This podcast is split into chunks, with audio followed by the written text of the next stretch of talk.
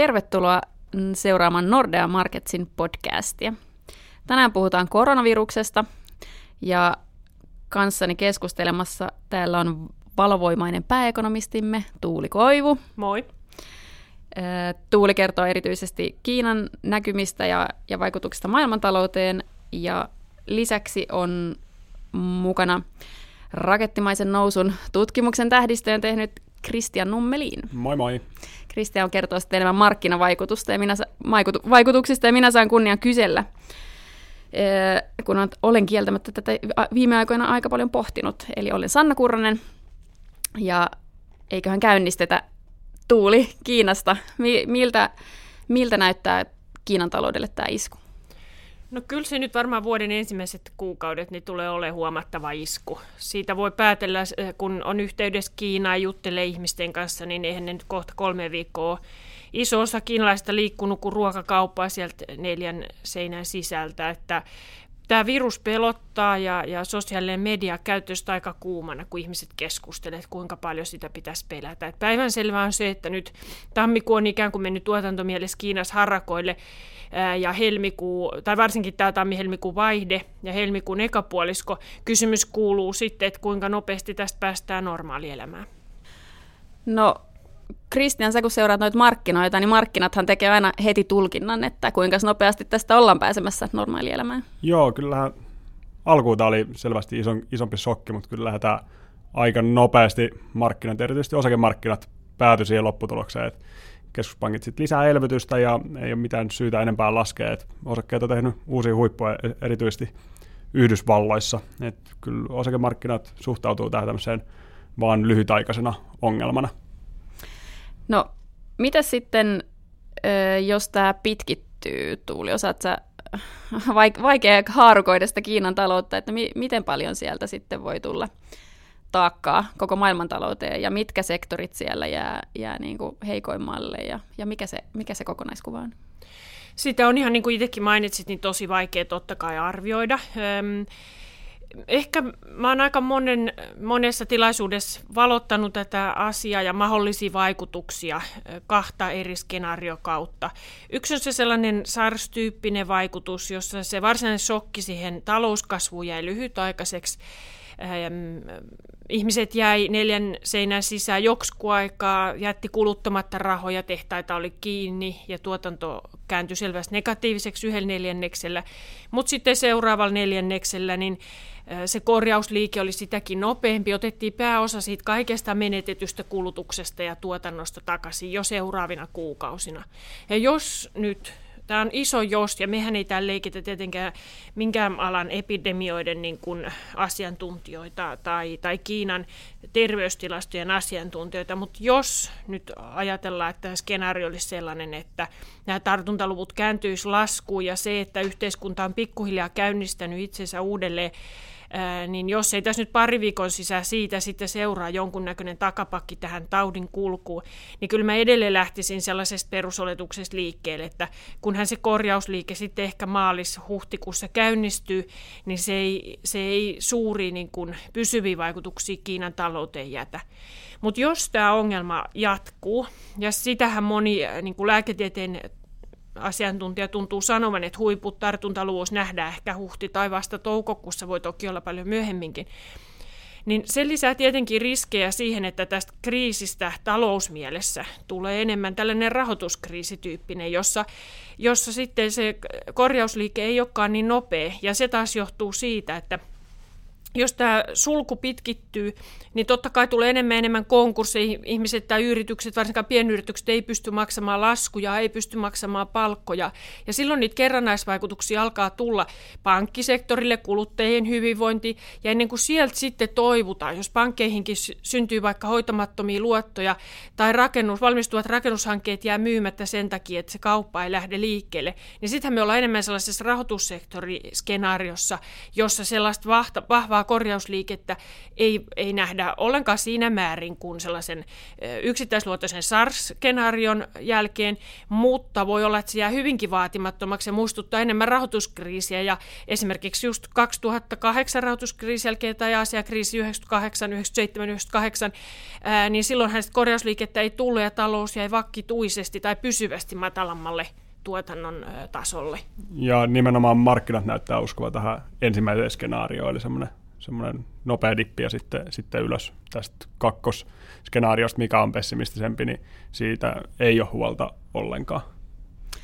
No tänään oli, on ollut otsikoissa, että Kiinasta löytyikin yhtäkkiä 15 000 uutta tautitapausta, jotka ei aikaisemmin ollut niissä luvuissa, niin miten luotettavia noi Kiinan luvut? Tiedetäänkö me nyt tästä taudin leviämisestä ja, ja, ja siihen kuolleisuudesta riittävästi? Hyvin vaikea arvioida. Kyllähän Kiinan tilastoihin täytyy suhtautua aina melkoisen epäillen, ja mä usein on kertonut tämän vitsin, äh, ja kerron sen nyt taas. Tai tämä on tosi tarina, eikä tämä vitsi, mutta mä matkustin heti just sen SARSin jälkeen, EKoi kertoi Kiina, ja tapasin silloinkin se viranomaisen, joka vastasi silloin PKT-tilastoista. Ja kun mä kysyin, että onko nämä luvut luotettavat, niin hän nauroi mut ulos ja totesi, että ei tietenkään, että luku vaikuttaa pääministerin sekä presidentin kynä, ja sitten hän julkaisee sen luvun, johon on sitten käytetty tätä poliittista vaikutusvaltaa. Tämä Tämä mun mielestä ensinnäkin kertoo sen asian, että meidän ei kannattaisi liikaa nojata siihen, mistä, mitä me tiedetään SARSin tartuntaluvuista tai kuolleisuusluvuista. Mun epäilys on, että me ei tiedetä mitään. Tätä ei voi verrata niihin, koska se data on silloin ollut varmasti tosi huteraa. Jos kuulijoilla on tästä parempaa tietoa, niin olkaa minun please yhteydessä, mutta tämä on mun näkemys. Ja, ja ihan samalla tavalla kyllä tämä koronakin, tähän heiluttaa koko niin kuin kommunistisen puolueen johtoon myöten ja, ja hallintorakennetta. Ja, ja johan se diagnostiikka, siitä on pulaa ja tämä nämä tämän päivän korjatut luvut kertoo osittain siitä, että koko ajan kuljetaan jälkijunassa ja, ja sinne tulee näitä kertaluontoisia korjauksia. Mm, mua huolestuttaa tällainen tieto, mikä on, on myös kuullut ö, enemmän niin kuin epidemiologian asiantuntijoilta, että SARSin, SARS ei tiedetä, mihin se katos. Eli se vaan katos. Ja nyt jos me ei lähdetä tästä SARS-tyyppisestä oletuksesta, vaan lähdetään siitä, että tämä itse asiassa leviääkin niin kuin pandemiaksi ja leviää länsimaihin, niin minkälaisia ne, ne talousvaikutukset silloin olisi niin kuin koko maailmantalouteen? Minkälaista mittaluokasta, mit, mittaluokasta sitten puhutaan, että jos me odotetaan tänä vuonna maailman talouskasvu olevan 2,8 prosenttia, niin kuinka paljon se siitä tuli alas sitten? Ihan hatusta voisin heittää, että me Kiinalle tehtiin tällainen koronaskenaario viime viikolla pohjautuen siihen ensimmäiseen äh, skenaariosta puhuu, jossa se korjausliikka on aika nopea. Ja siinäkin niin vuosikasvuluku nyt ensimmäisellä vuosineljänneksellä, jos se olisi muuten ollut Kiinalle melkein kuusi, niin se tipahtaisi kolmoseen.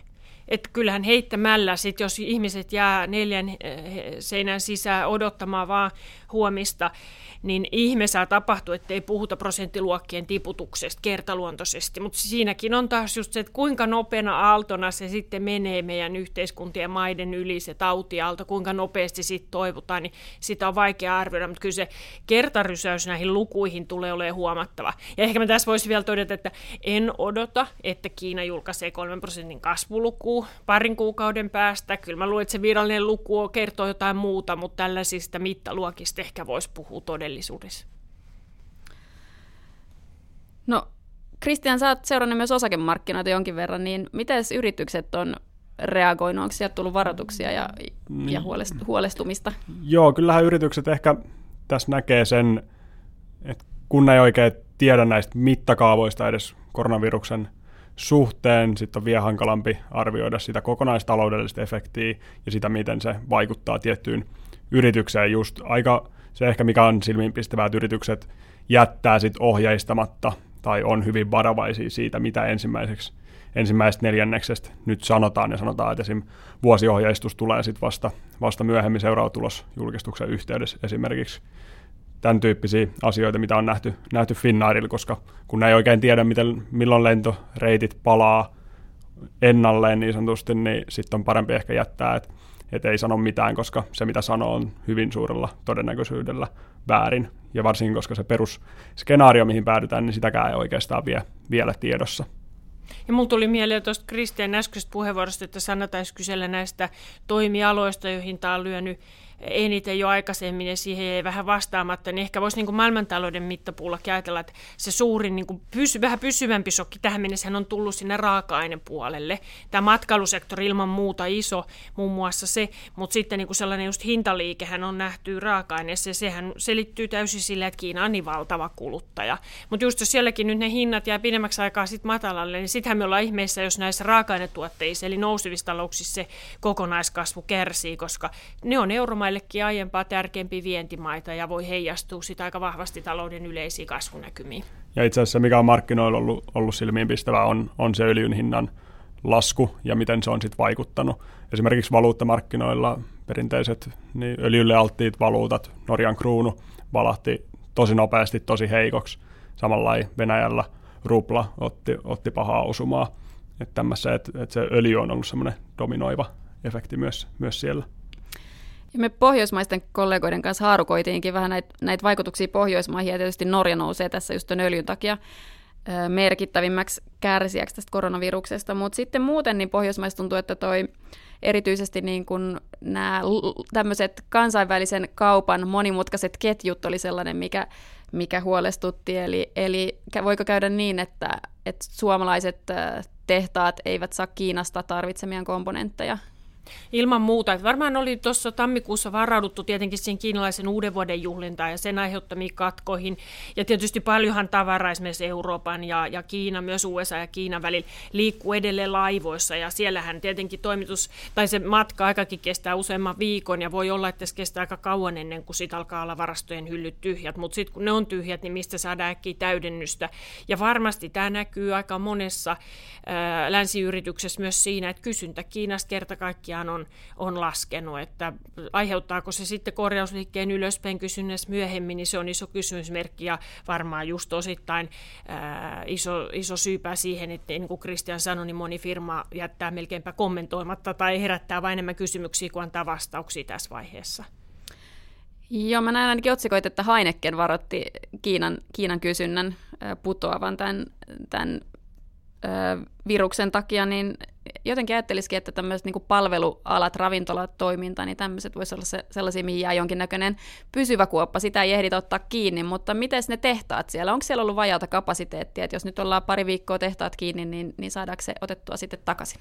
No kyllä mä uskon siihen Kiinan järjestelmän äh, joustavuuteen siinä mielessä, kun Kiinan talous ei ollut, totta kai yrityskohtaisia eroja on suuria, mutta että kun Kiinan talous sinänsä ei ollut missään läheskään missään ylikuumenemisen tilassa, niin kyllä mä luulen, että siellä on, on tehty, ei nyt lyhennettyä vuoroa, mutta ei niinkään paljon ylitöitä. Ja sitten toisaalta esimerkiksi nämä 300 miljoonaa siirtotyöläistä, niin hehän aika usein kertoo haluavansa tehdä ylitöitä sitten, kun se paikka tulee. Et kyllä mä luulen, että siellä on aika monessa yrityksessä itse asiassa valmiutta sitten ää, lisätä sitä tuotantoa. Ja tosiaan niin kuin nämä aikaisemmat esimerkit kertoo myös siitä, että ei se kuluttajien raha, että säästämisaste ei pysyvästi nouse.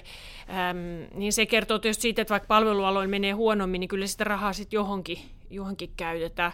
Yksi sellainen iso kärsiähän tässä on ilmeisesti ollut nämä luksusbrändit. Mä oon vähän huonosti seurannut sitä, mutta Kiinahan on valtava luksustuotteiden markkina ja, ja se on heijastunut hyvin nopeasti sit sinne. Mutta yksi asia, jota mä tässä mietin, on, että kuinka paljon on vaikka verkkokaupasta tilattu sitten tavaraa, kun on istuskeltu siellä sohvanurkassa nyt kolme viikkoa ja on ollut aikaa plärätä internettiin, niin voihan tässä jotkut äh, muutkin kuin nämä terveystuotteiden äh, toimittajat niin hyötyäkin kyllä.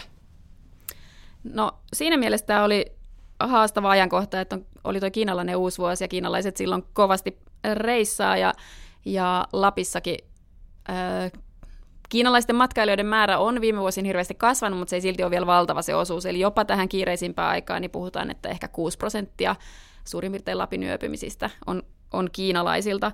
Eli sielläkään nyt, to, toki se näkyy paikallisesti, tai voi näkyä, mutta, mutta et ei mikään, mikään valtava isku ainakaan tällä tiedolla myöskään, myöskään Suomen matkailu, matkailubisnekselle. Öö, mutta mites tässä nyt niin kuin varaudutaan, varaudutaan tulevaan, että, että onko tässä, onko tässä syytä olla huolissaan ja, ja näkyykö se esimerkiksi markkinoilla jollain tavalla, että, että tässä nyt niin kuin, onko siellä jotain pelon merkkejä? Osakemarkkinat ei pelkää mitään, mutta korot on ainakin ollut laskussa ja, ja tosiaan niin kuin Tuuli mainitsin, raaka-aineet on, on tullut alas. Joo, kyllä siellä raaka-aineet on, on hyvin matalilla tasoilla edelleen, eli tultiin itse asiassa ennen, ennen koronaa ehdittiin pomppaamaan ylöspäin sopivasti, kun, kun tuli Iranin ohjusiskut ja sitten sieltä tultiin alaspäin ja nyt korona on sitten jatkanut sitä ja korothan on, on tippunut kans ihan selkeästi. Osaltaan myös, myös sen takia, keskuspankit puhuu tästä, on huolissaan. Länsimaissa ei ole mitään vihjeitä sille, että koron laskuihin mentäisi, mutta selvästi Fediltäkin kommunikoitu, että jos tästä tulee laajempi, alkaa olemaan alkaa uhkaa Kiinan kasvua yhä enemmän, mikä vaikuttaisi sit globaaliin talouskasvuun ja siihen Yhdysvaltoihin sitä kautta, niin sitten sit oltaisiin taas elvyttävällä kannalla. Ja itse asiassa tästä tulee tämä kaksoisefekti, että osakkeet katsoo, että matalammat korot ja keskuspankkielvytystä tulee lisää, jos talous pettää, eli voidaan nousta, ja sitten taas korkoihin se vaikuttaa sillä, että ikuisesti pysytään alhaalla tyyppisen mielikuvan kautta, että, että kun tulee se huono talousluku, keskuspankki elvyttää ja korot pysyy alhaalla, ja sit sitä kautta taas osakemarkkinat pyrkiikin ylöspäin.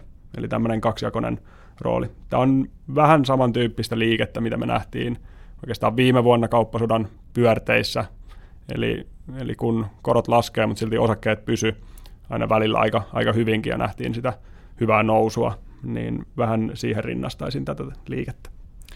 Joo, Aasian monet, monet muutkin keskuspankit on, on jo lähtenyt koronlaskuihin, että varmasti siellä Aasiassa näitä, nämä alueelliset tai na, naapurimaan vaikeudet tuntuu enemmän. Mutta Tuuli, mitä Kiina on tehnyt ja mitä se voi tehdä?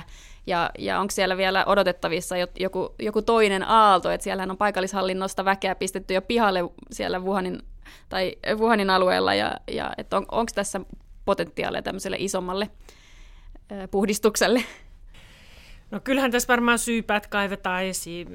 Millä tasolla se sitten tapahtuu, niin varmaan liittyy siihen, että kuinka laaja ja, ja paha tässä skandaalista loppujen lopuksi tulee, mutta, mutta kyllähän tässä niin kuin tota, syypäät täytyy, täytyy kiinalaisen systeemin mukaan löytää. Yltääkö se sitten ihan sinne keskushallintoon, niin, niin sitä on vaikea arvioida. Mutta totta kai mun mielestä tässä on niinku riskit siihen, että jotain, jopa tämä voi jopa muuttaa politiikkalinjaa jossain määrin, jos tota, jos siellä keskushallinnossa niin kuin voimasuhteet muuttuu. Näillä näkymin ehkä enemmän presidentti siinä eduksi, mutta, mutta jätän tämän arvioimisen sitten enemmän noille politiikan tutkijoille. No mitä talouspolitiikassa on tapahtunut, niin No okei, okay, keskuspankki on tullut tiettyjen likviditeettitoimia ja muiden tällaisten pienten elvytysjuttujen kanssa esiin. Sitten on luvattu, mikä on ehkä aika tärkeäkin lupaus, jos tämä kriisi pitkittyy, niin nimenomaan pelastaa näitä yrityksiä, ehkä pankkejakin, jos siellä alkaa syntyä hoitamattomia luottoja tai jatkaa niitä laina-aikoja tai muita vähän automaattisemmin. Se nyt kuulostaa aika, aika järkevälle. Mutta siinä mielessä niin elvytyspolitiikka on ollut vielä aika, aika pientä. Ehkä Kiinakin odottaa, että kuinka suuret jäljet tästä tulee ja, ja vaikka sitä toisaalta tämä epidemian hoidon kannalta saattoi olla hankala, että ihmiset oli siellä lomavietos, mutta toisaalta se ensimmäinen reilu viikko nyt olisi muutenkin Kiinan talouden tuotanto olisi ollut paljon pienempää. Ja voi olla, että tähän asti ne, ne vahingot arvioidaan sitten vielä vielä kohtuullisen pieniksi, mutta kyllä mä odotan, että tällaista pientä toimea tulee. Sitten tietenkin, jos, jos tota, tämä homma pitkittyy, talous kärsii vielä enemmän kuin siinä perusskenaariossa, eikä tule niin kuin sitä korjausliikettä ylöspäin, niin silloin Kiina varmaan ottaa kyllä kovat aseet käyttöön. Että kyllähän se PKT täytyy nyt saada kaksinkertaistettua tänä vuonna sieltä vuodesta 2010, ja, ja sitä kohti varmasti mennään. Että siinä tapauksessa niin, niin Kiina ehkä jopa miettii uudestaan tätä velkaantumispolitiikkaa, että otetaanko kuitenkin riskiä, laitetaan lisää liikkeelle talouteen senkin uhalla, että velkatasot alkaa olla aika hurjat. Mutta se varmaan vaatii pidemmän, pidemmän painajaisen kuin nyt on nähty. Eli sieltä löytyy vielä, vielä halutessaan sit vanhan liiton velkaelvytystä, jos tarve no, vaatii. Kyllä, joo, kyllähän totta kai sitten, jos tota alkaa yhteiskunnan liitokset natista, niin ilman muuta se pelastus varmaan löytyy taas kerran sieltä suunnasta. Että kyllähän sitä nyt saatiin jo vähän, ihan vähän alkuun viime vuonna ja ja sinne suuntaan ne katseet usein sitten käynnist- tai kääntyy, jos, jos tilanne niin vaatii. Mutta mun mielestä me ei olla vielä siinä pisteessä, ja Kiina on ottanut tosi rauhallisesti, moni Kiina-analyytikkohan sanoi itse asiassa, että Kiina on yllättävän rauhallisesti noin niin kuin talouspolitiikan mielessä suhtautunut tähän. Me tehtiin muuta, pari viikkoa sitten julkaistiin meidän talousennusteet ja, ja siinä tietysti mietittiin näitä vuoden riskejä, niin sanokaa vielä oma näkökantanne tällaisena loppuyhteenvetona, että miten tämä koronavirus nyt sijoittuu niin kuin tämän vuoden riskien joukossa, että onko tämä nyt niin kuin kärkipäässä vai, vai kuinka huolissaan te olette? Voi voi, tässä pitäisi nyt olla joku tauti-ekspertti kertomassa, miten se leviää. Kyllä tässä kaikki on niin kuin avoinna ja kaikki mun mielestä riippuu siitä, että miten sille varsinaiselle taudille tapahtuu ja siitähän me ei osata tietysti pöydän ympärillä olijat sanoa mitään, en tiedä osaako kukaan muukaan. Että jos se tästä nyt tasaantuu, niin, niin sitten suurin osa riskistä on mennyt ja tullut, mutta kyllä mä näen tämän isona riskinä että tämä voi tästä pahentua. Maailma on niin globaalia, nämä pöpöt liikkuu ihmisten mukana. Jos ne puheet siitä, että itämisaika onkin paljon vielä enemmän kuin se kymmenen päivää, niin onhan se hurja. Me voidaan nähdä vaikka mitä. Kuten Tuuli totesi, niin tämä on ehkä asia, mistä ekonomistit ei ole ihan parhaimpia kommentoimaan, miten tauti, tauti levii, mutta kyllä mä näen ainakin tämänhetkisen tiedon valossa, että tämä ei ole mikään ykkösriski tällä hetkellä. Kyllä mun mielestä meillä on paljon – aiheellisempiakin riskejä. Esim. no deal Brexit on edelleen hyvin vahvasti pöydällä, jos britit päättää lähteä ilman kauppasopimusta vuoden lopussa. Sen jälkeen meillä on Yhdysvaltojen presidentin vaalit ja minkä, jos, jos esimerkiksi Trump valitaan, niin miten se vaikuttaa USA ja EUn kauppapolitiikkaan. Mä näen nämä ehkä isompina riskeinä kuitenkin kuin, kuin tämän. Joo, hyvä, hyvä lopetus tuohon. Eli toivotaan, että koronavirus haihtuu tästä katoaa mahdollisimman nopeasti ja, ja päästään keskittymään näihin muihin tämän vuoden riskeihin, jotka, jotka ehkä myöskin on ekonomistin osaamisaluetta lähempänä. Kiitos oikein paljon keskusteluista, Tuuli ja Kristian. Kiitos. Kiitos, kiitos.